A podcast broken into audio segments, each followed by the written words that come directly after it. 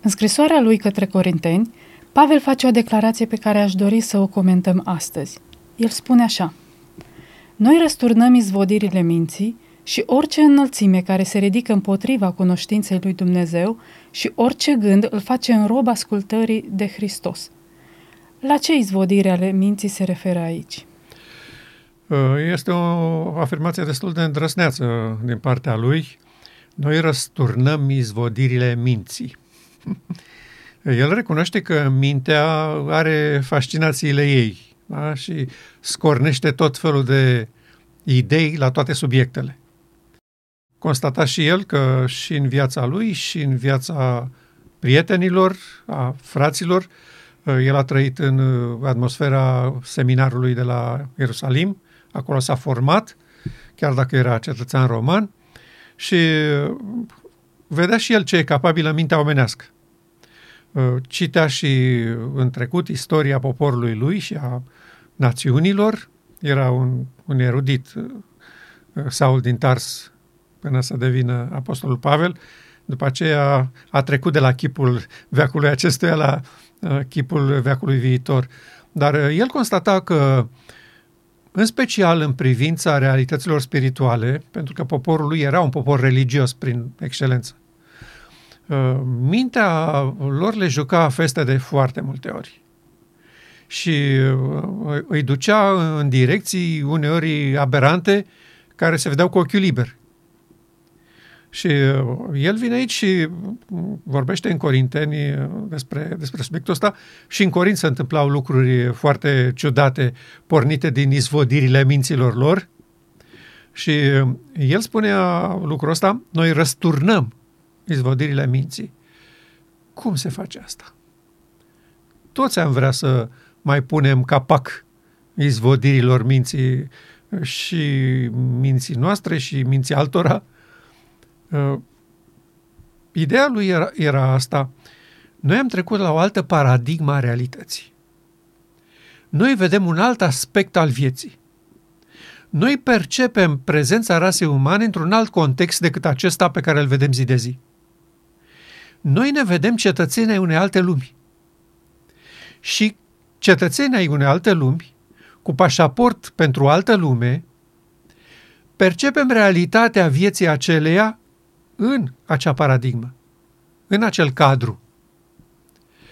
În neprihănirea lui Hristos, noi vedem o poartă către împărăția lui Dumnezeu frumoasă, largă, care acceptă pe oricine. Mintea noastră este croită după tiparul acestei lumi. Ceea ce el numea în altă parte omul cel vechi sau firea pământească sau femeia în parabola din Roman 7. Uh, acest om vechi este croit după principiile acestei lumi, se ghidează după principiile acestei lumi și operează după principiile acestei lumi. Legea păcatului și a morții are regulile ei, care nu pot fi călcate în picioare. Oricând ar place nouă de mult să o negăm și să credem că nu are un rol determinant în viața și deciziile noastre. Și deoarece este la originea întregului mecanism al gândirii umane, legea păcatului și a morții dictează ceea ce este de făcut, ceea ce trebuie să facă, să creadă, să vorbească și să accepte individul respectiv. De aceea el spunea, ă, câtă vreme trăiește omul cel vechi, bărbatul, noi nu suntem liberi să ne căsătorim cu Hristos. Asta este o robie fără margini și greu de, de acceptat și înțeles. Ei bun, mintea asta a noastră, sub legea păcatului și a morții, produce soluții și uh, motive de, de luarea deciziilor legate de funcționarea legii păcatului și a morții. Și principalul argument, principala directivă a legii păcatului și a morții este instinctul de conservare. Să nu mor, să nu mă îmbolnăvesc, să nu pățesc ceva rău, să nu fiu acuzat, bârfit, uh, vorbit de rău. Asta este, provine din această lege care este adânc scrisă în inima noastră. Și bazată pe principiile ei, mintea izvodește, spune el, da? inventează, produce lucruri de aceeași natură. Legea păcatului și a morții nu poate să producă gânduri și concepte uh, după principiile legii Duhului de viață, pentru că nu este acolo. Răsturnăm izvădirile minții, spune el, și orice înălțime care se ridică împotriva cunoașterii lui Dumnezeu. Sunt înălțimi și în experiența personală și în jurul nostru care ne împiedică să ajungem la cunoașterea lui Dumnezeu și la realitățile împărăției lui. Și nu totdeauna sunt intenționate. Așa funcționează lumea noastră. Lumea noastră rezistă doar datorită necunoașterii lui Dumnezeu. În momentul când vine cunoașterea lui Dumnezeu, lumea aceasta a păcatului și a morții este pusă într-un pericol mortal. Și uh, când el spune aici uh, orice înălțime care se ridică împotriva cunoștinței lui Dumnezeu, el la asta se gândea. El observa cum toate instituțiile acestei lumi, de la cezarul până la școala de teologie pe care el o absolvea, și o absolvise în acel moment, toate luptau împotriva cunoașterii scopului etern al lui Dumnezeu. Această cunoaștere după expresia Bibliei. Da? Cunoaștere înseamnă unirea dintre două componente. Adam a cunoscut-o pe Eva și aceasta i-a născut un fiu. Viața veșnică este aceasta, să te cunoască pe tine, singurul Dumnezeu adevărat. Această cunoaștere care a avut loc în Hristos trebuie neapărat să fie temelia formării unei rase umane noi. Ori înălțimile acestea și zvodirile minții care se ridică împotriva acestei cunoaștere a lui Dumnezeu, spunea Pavel, noi le răsturnăm cu adevărul pe care l-am primit de la Hristos. Noi îl așezăm pe Hristos pe un piedestal în fața ochilor noștri și în fața întregii lumi și îl arătăm ca fiind modelul lui Dumnezeu după care el trebuie să modeleze omenirea. Și cu această mentalitate, înălțimile acestea care vor să împiedice cunoașterea lui Dumnezeu vor fi răsturnate. Asta este scopul luminii pe care Dumnezeu a trimis-o poporului său prin Hristos, evident prin proroci, teoretic, apoi practic, concret, sub ochii omenirii, prin viața și experiența Domnului Hristos. Și acum Pavel spune, noi suntem chemați la acest lucru. Și orice gând îl facem rob ascultării de Hristos.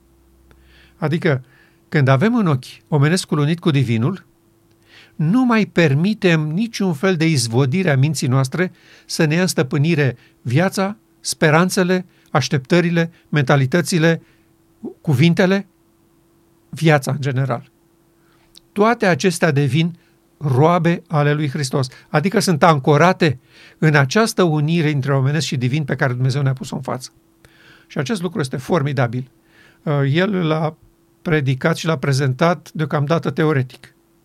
Dar vine curând timpul când noi o să vedem un grup masiv de oameni de pe planeta Pământ care chiar fac acest lucru. Răsturnăm izvodirile minții și orice înălțime care se ridică împotriva cunoștinței lui Dumnezeu. Pământul va fi luminat de slava lui Dumnezeu, așa cum spune Apocalipsa 18, când vom avea un grup de oameni care vor răsturna aceste izvodiri ale minții și vor așeza în fața întregii omeniri, fascinată și uimită, cunoștința lui Dumnezeu, cunoașterea lui Dumnezeu.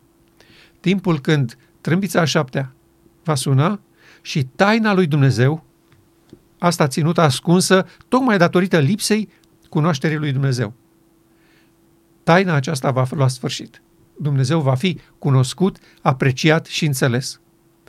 De aceea și noi uh, ne prindem de făgăduința asta și înțelegem sfatul lui și îl apreciem.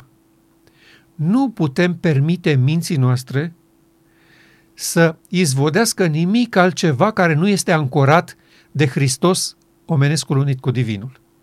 Această ancoră este singura care ne poate ține la mal în furtuna pe care satana a pornit-o pe această planetă și o va, o va agrava, o va intensifica în zilele următoare, tocmai ca să împiedice această cunoaștere a lui Dumnezeu, această ispășire, această împăcare a umanității cu divinitatea, care a început în omul Iisus Hristos, prin tot felul de izvodire ale minții.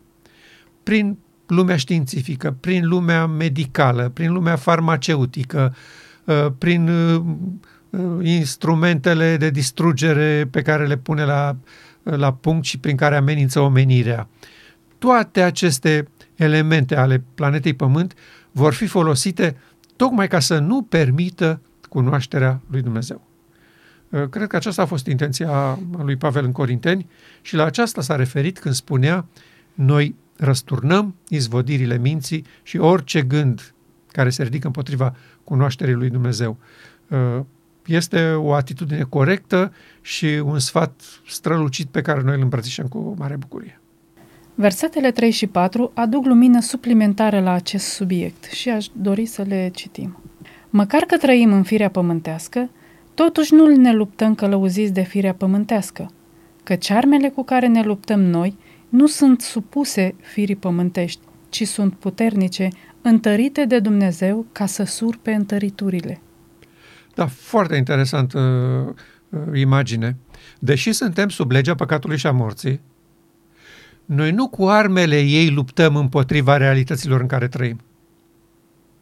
Foarte interesant. Și cum se face asta, întrebăm noi. Da? Cum, să, cum să lupți cu alte arme pe care nu le ai? Nu?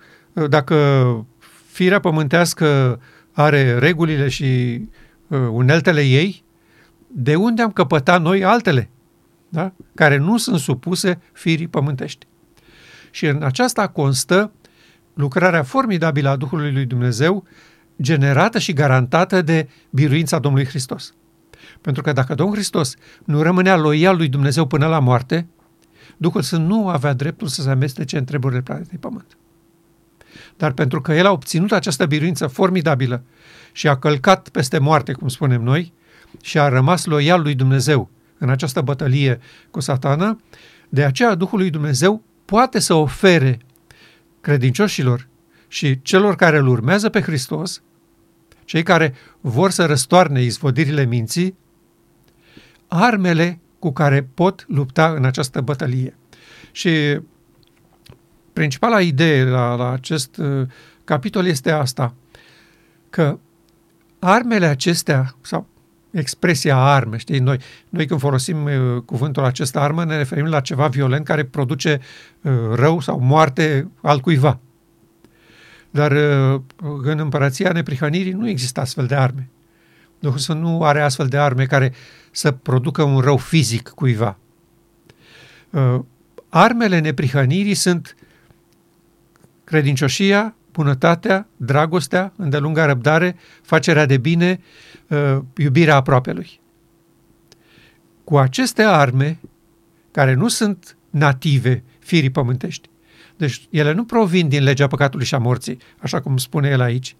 Măcar că trăim în firea pământească, nu ne luptăm călăuziți de firea pământească. Noi ne luptăm călăuziți de armele neprihănirii, armele legii Duhului de viață în Hristos. Este o acceptare inteligentă și uh, voită a realităților împărăției lui Dumnezeu, care pentru noi sunt străine, dar pe care le-am îmbrățișat, le iubim și le promovăm. Duhul lui Dumnezeu aduce capacitatea aceasta în misiunea lui de consilier și când va veni Duhul va convinge lumea de păcat, de prihănire și judecată.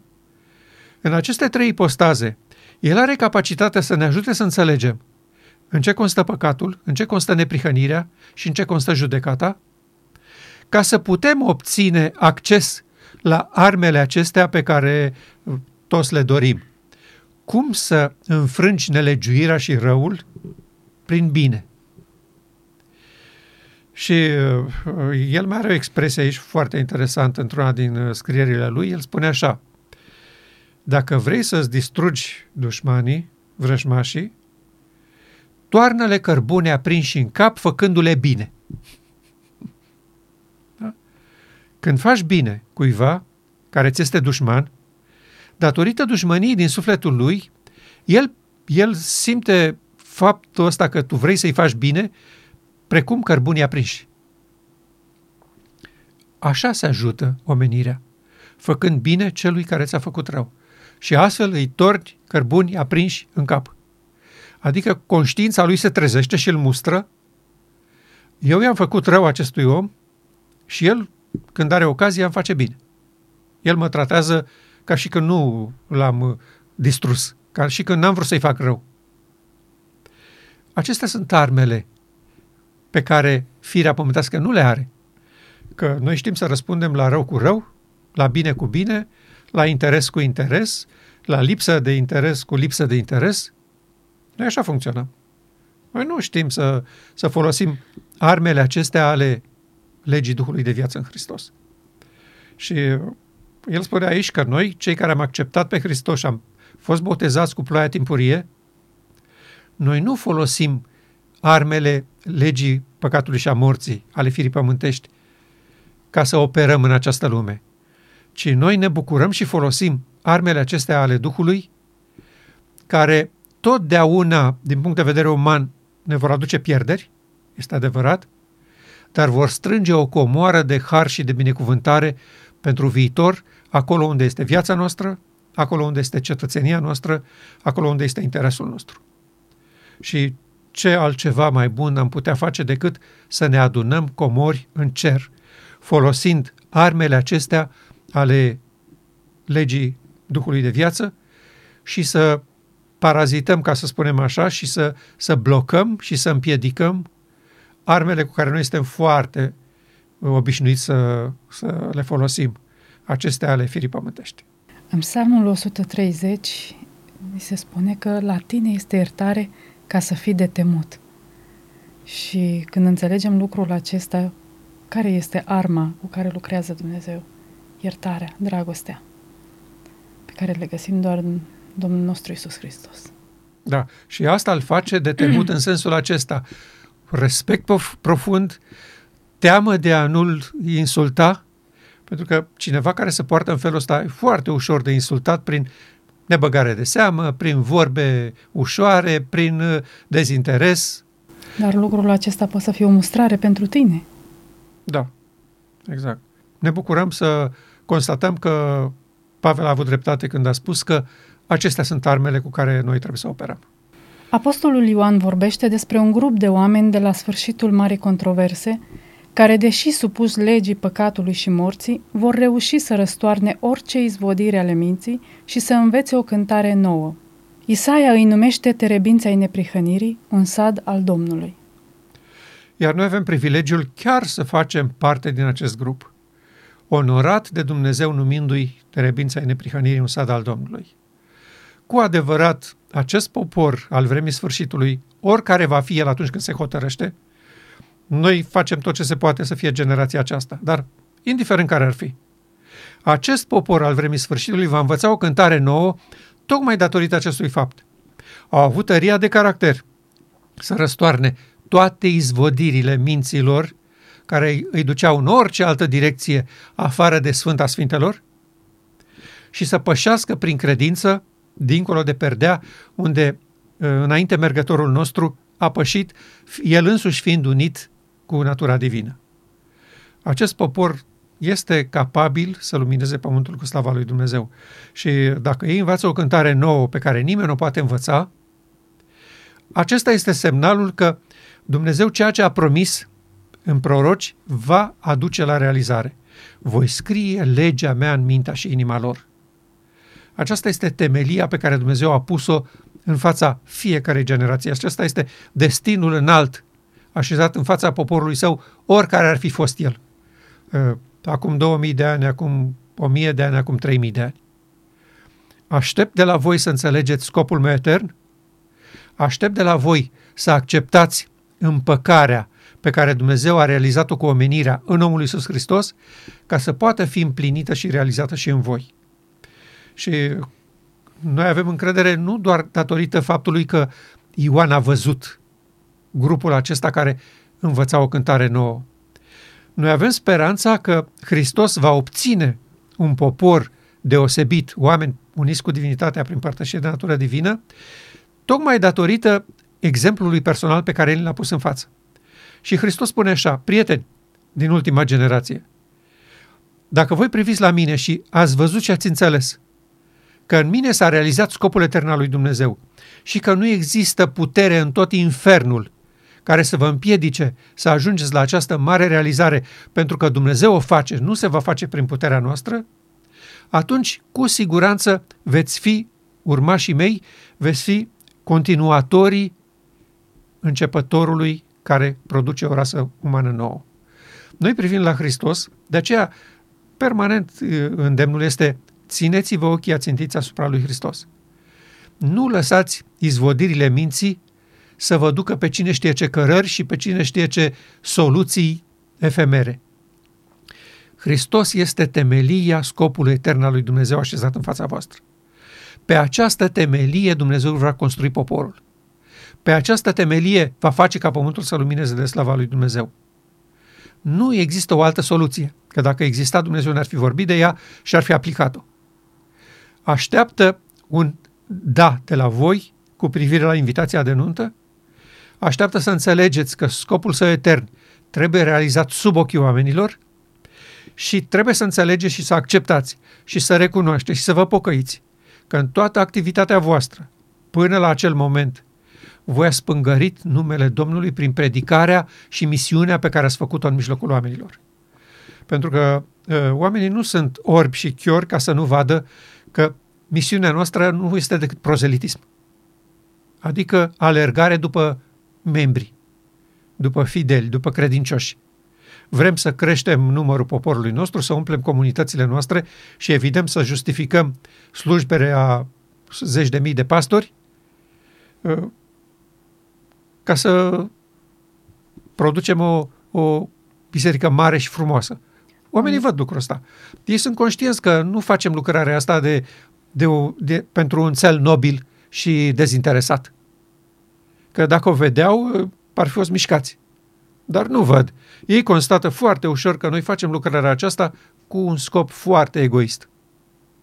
Și nu sunt ușor de păcălit. Nu interesează dacă sunt pentru Hristos, dacă, dacă vor fi mântuiți sau dacă vor fi pierduți. Interesul este doar în a umple bisericile și să fie cât mai mulți membri ca să ne putem lăuda. Da, și pe baza acestei activități au și lansat uh, uh platforma aceasta uh, Sunteți mântuiți dacă intrați în biserica noastră.